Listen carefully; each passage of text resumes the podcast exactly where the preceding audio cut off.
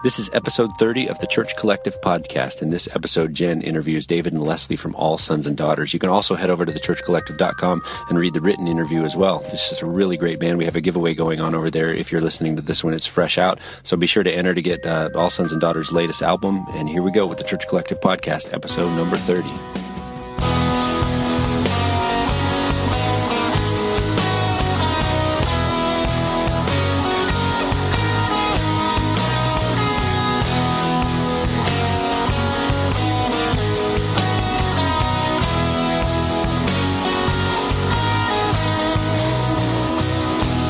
To start, I'd love to just uh, hear a little bit about when you both started first playing music and, um, you know, like, did you guys grow up playing music? And then how did the two of you kind of come to be? Yeah, I mean, um, we both did start playing music. We were, um, we actually met when we were uh, five years old. nice. Started a polka band. He's totally traveling your like polka band. Okay. um, no, I mean I, I I grew up in the church. My dad was a music minister, and so I kind of grew up singing in church. I didn't I didn't really start playing any instruments until I was uh, in high school, and um, yeah, it was just one of those things where I, I was the only guy in my youth group who knew how to play the guitar, and so. Mm-hmm. Obviously, I would lead worship um, because why else wouldn't I? You know, so, right, right. Um, so I started doing that for for um, for high school and all that kind of stuff, and it was it was just one of those things that I I, I didn't really know what I was diving into, but um, I was a part of it, and so kind of grew up just loving music and loved being around it, and kind of fell into coming into college. Um, started a band with some guys and just fell in love with the art of creating and kind of just um, just flowed on into all that. Uh, both of us uh, were interested in writing songs for the church, and I was serving there on staff, and David was traveling with another band, and mm-hmm. um, and so I, my story is kind of similar to David's. I grew up in church and started playing guitar at a young age, and very similarly, oh, you play the guitar, we need a guitar in the praise band, and uh, so it's just it's really cool because I, I, tell kids a lot these days, high school, especially some of the kids in our youth group. I'm like, you just don't know how God's writing your story right now. You know, the things that you might not seem that interested in or feel that interested in may be exactly how God is shaping um, your story down the road. And so, as I wasn't very interested in worship music at the time, for me, it was just more or less a way f- to play music and, and be a part of something. Uh, but over the years, God totally grew my heart for it, and I would have never said that I would be working at a church. Um, you know, high school, college, I, I, probably would have never guessed that. But uh, God did the same and grew my heart for the church and for the local community, and and it was just a really cool way for God to write two stories together that we had kind of come from similar places, uh, but we're in opposite seasons of life, but found a, a very deep connection to the church and wanted to give back in some way. And so we were able to do that through songwriting and sharing those songs with our church. So that that was the origin of of All Sons and Daughters. Okay, that's awesome. So you kind of met through your pastor then. Yeah. Nice. Um, what was the first song that you guys had written, and then what was sort of the inspiration behind that? Uh, yeah, there's a song called "Ready to Move" that we we did. Um, we've never released. We it was one of the first songs we gave to the church before we were even doing anything, which was kind of the catalyst for um, this turning into All Sons and Daughters. But the song Ready to Move really came. I, I watched a movie called Sunshine Cleaning. This is going to sound wacky, but oh, there was a scene in the movie um, where uh, they acknowledge God. And it was such a moving scene for me where I realized there are these characters who are stuck in this season of life, but they were longing for something deeper, a deeper connection, and um, and I was seeing that all around me in relationships and people that I was connected with at Journey, and so uh, I had kind of written this um, chorus idea for that, and and David, you know, really connected with it, and I think we wrote it in maybe thirty minutes or an hour or something like that. Oh, that's awesome. And, yeah, so it, it was cool. That was a, a fun beginning for us. Yeah, that sounds that sounds great. That's a cool story. Um, how do you guys, for all like the worship leaders or aspiring worship leaders out there, like everyone has a different song method. How do you guys go about writing your worship songs or just writing your songs? Is it more like meditating on lyrics and then adding music, or do you start with the music and kind of just start to add the lyrics? It's definitely a little bit of both. Um, a lot of stuff comes from lyric first and idea. It's it's really um, for us. It's a little bit more difficult to kind of stem from the creating music and then trying to fit something to fit it. Mm-hmm. Uh, but we always always start with kind of conversation, whether it's just me and Leslie or we're us writing with someone else, and um, we just talk about church, talk about what God's doing in our small groups. We talk about what God's doing in the congregation, um, and then we always try to tie it back to Scripture, uh, always tying it back to the truth, and um, and diving into things that have already been said um, in Scripture, in hymns, and and uh, the Book of Common Prayer, just places that that continue to inspire um, that truth. Okay, that's awesome. Yeah. Um, so, how did you guys, after you'd been doing music a while, how did you end up working with your producer? Well, we actually go. We all go to church together. Oh, okay, that makes a lot of sense then. Yeah, we the we me and Leslie led together one Sunday, and um, Paul was actually playing drums that week. Oh, and nice. We did a song that week called "Spirit Speaks." Um, it was on um, uh, Reason to Sing EP, and um, he heard it and he was like, "We got to record that song." Oh, that's so, cool. Yeah. Kind of one of those that it was. It's always been in the church and it's kind of stayed that way. Yeah, no, that's that's it's such a cool story to see how your community kind of just comes together and then you're able to create such beautiful things. Yeah. Um, what's the story behind Brokenness Aside? Like, how did you choose the name for um, your guys' album? Uh, that that song was. I feel like it came at a time in our church where, in the same regard of respective um, ready to move. Like we felt like we were experiencing a lot of people and places, and including ourselves, where um, I think people get stuck in shame and regret and brokenness, and they forget that God is a God of healing and redemption and restoration and reconciliation in relationships, and and um, and so that that song was birthed from kind of a moment of weakness in my life where I realized I just made a you know made a dumb decision and i caught myself singing that that chorus i'm a sinner if it's not one thing it's another. Like i'm literally every day you're walking into um, making good decisions or bad decisions and and so it was in almost in a in a prayer sort of way acknowledging brokenness but then also acknowledging the power of jesus and uh, so we we come from a church who really values telling stories and and acknowledging past and wounds, but then moving forward into something beautiful. And so we really felt like that song kind of embodied a lot of the message of what we were trying to communicate to our church and for us, and and um, and so that it felt like a fitting name for that first EP. Okay, yeah, that's that's really cool. I feel like, especially because a lot of people might be able to resonate with similar stories, you know? Yeah. Um, which, I mean, All the Poor and Powerless, it seems like it's such an amazing song and it seems to be really popular among a lot of people that seem to listen. Um, was there a story behind that song? Yes. yes. We're both looking at each other. mm-hmm it, it, came from a sermon series that our pastor was doing on the Psalms, um, yeah. and it comes from Psalm 22. It's just kind of this beautiful um, image of, of what it will one day look like when we all join together and um, and when we all praise as one. And uh, it was interesting. It was kind of one of those. It was the first song where w- whenever I come off the road and me and Leslie decided that we were going to try to to actually keep writing these songs. That was the first song that we had that we had written.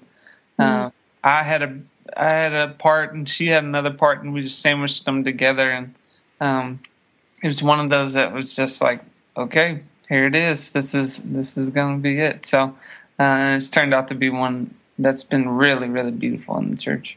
Yeah, no, it's definitely really powerful, and I feel like it probably affects a lot of people's lives. Um, which songs are there any in particular that have impacted your lives most powerfully, besides the ones we just chatted about?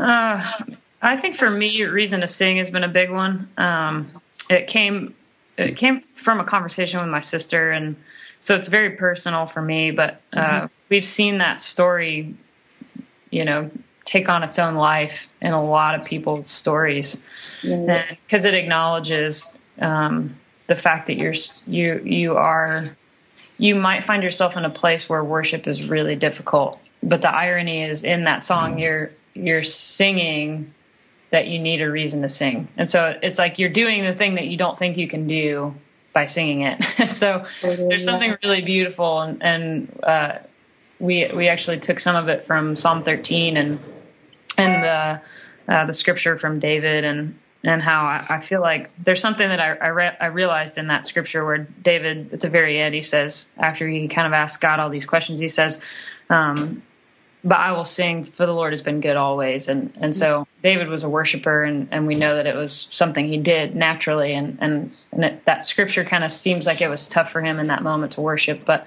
but he does. And, uh, and so I feel like it, it kind of was this example for us as worshipers that even in the moments we don't feel like it, you can still do it and, and God can move through that and, and change your spirit and your heart.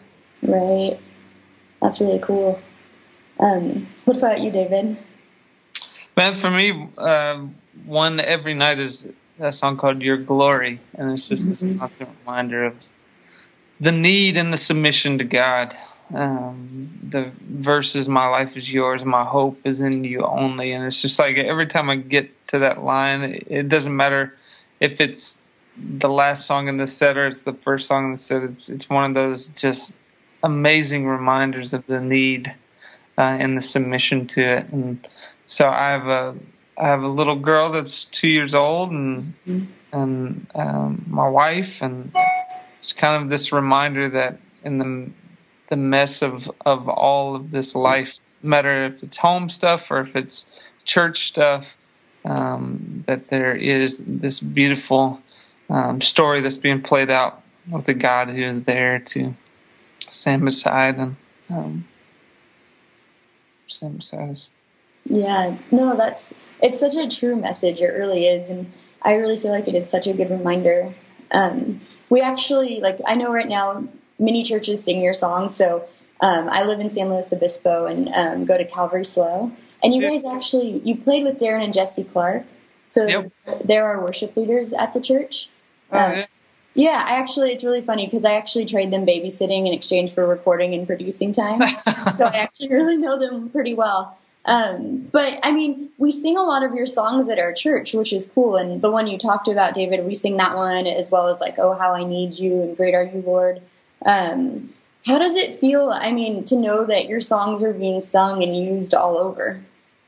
Uh, I mean, it's it's amazing to see how the body is connected with these. Whenever we wrote these, we didn't have the vision for other churches really singing it. We just had the vision for trying to resource our church with music that was specifically for them, and so it's kind of been it's, it's been it's been really really cool to be able to see um, that the pulse of the church outside of our four four walls are still the same.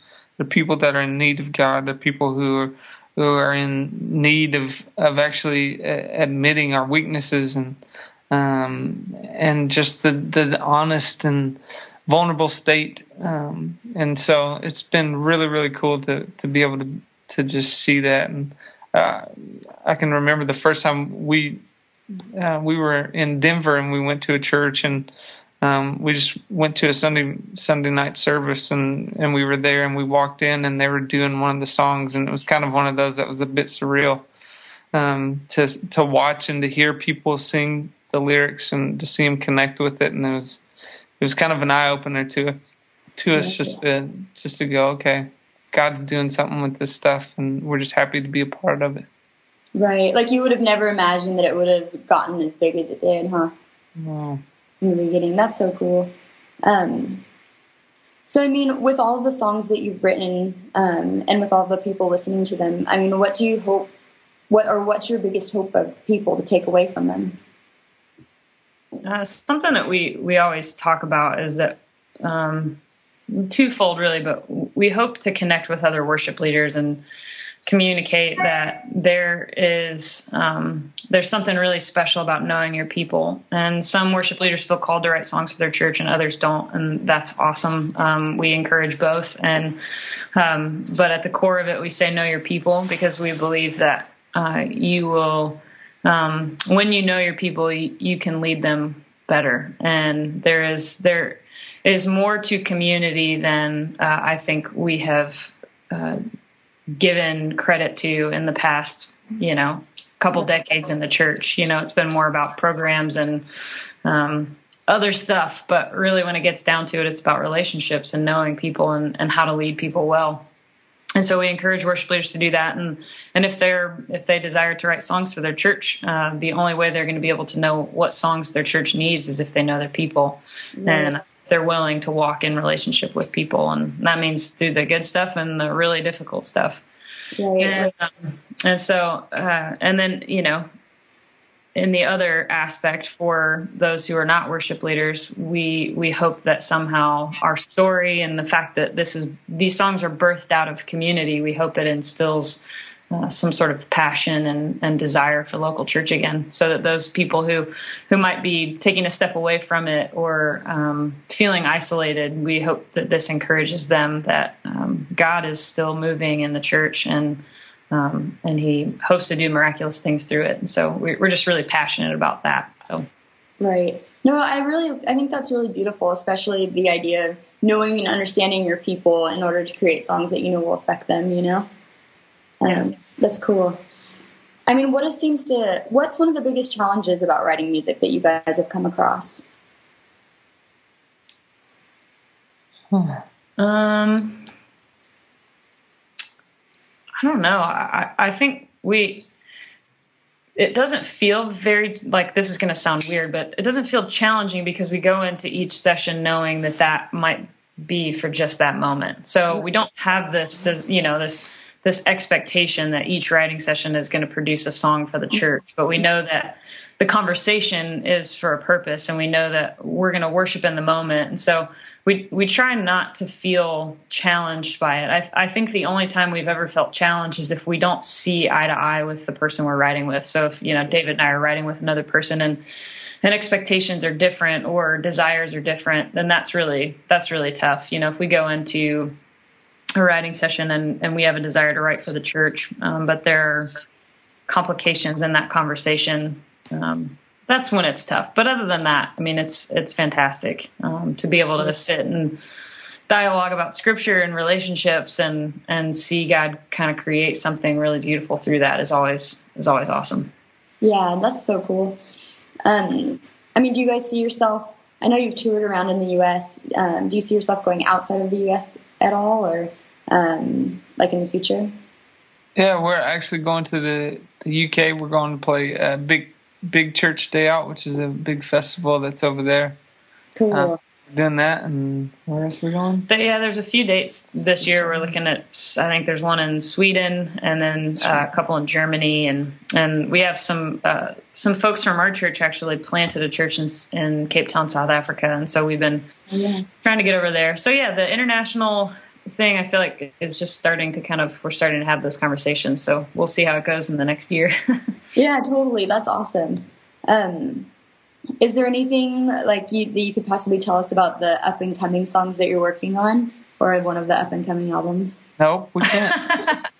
I figured I had to ask. No, I'm just kidding. No, we we totally can. We're excited. Um, we have a lot of songs that we're we're seeing come to life just in the last week, being in the studio and taking on their own identity and really excited about sharing them with people. We've half of them we've already started singing in our church, and and so it's kind of funny. You know, I think we've been singing them the last eight months, and it's like, oh, we haven't even put these on a record yet. So yeah. it's it's fun that we get to do that. But um, there's a sweetness to this songs. It's really rooted in in um, in a deep love and understanding of the grace of God. So I feel like that's kind of where they've really originated from, which is pretty sweet. Yeah, that's so cool. Um, well, we're all excited to get to hear them whenever they're finished. Um, and so, yeah, I just want to say thank you so much for taking the time to um, to meet with us and to kind of chat a little bit. Um, yeah, your music is such an inspiration to so many people. So it's cool to hear kind of the voice behind the songs and to just kind of chat a little bit and um, just hear some of your thoughts. Awesome. Awesome. Thank you. Yeah, thank you so much. Yeah, I really appreciate it. Thanks for listening. As always, head over to iTunes, subscribe, give us a rating and a review. It really helps us connect with more worship leaders over there. And be sure to head over to thechurchcollective.com and connect with us if you haven't. There's just so many opportunities to get plugged in. We would love to connect with you.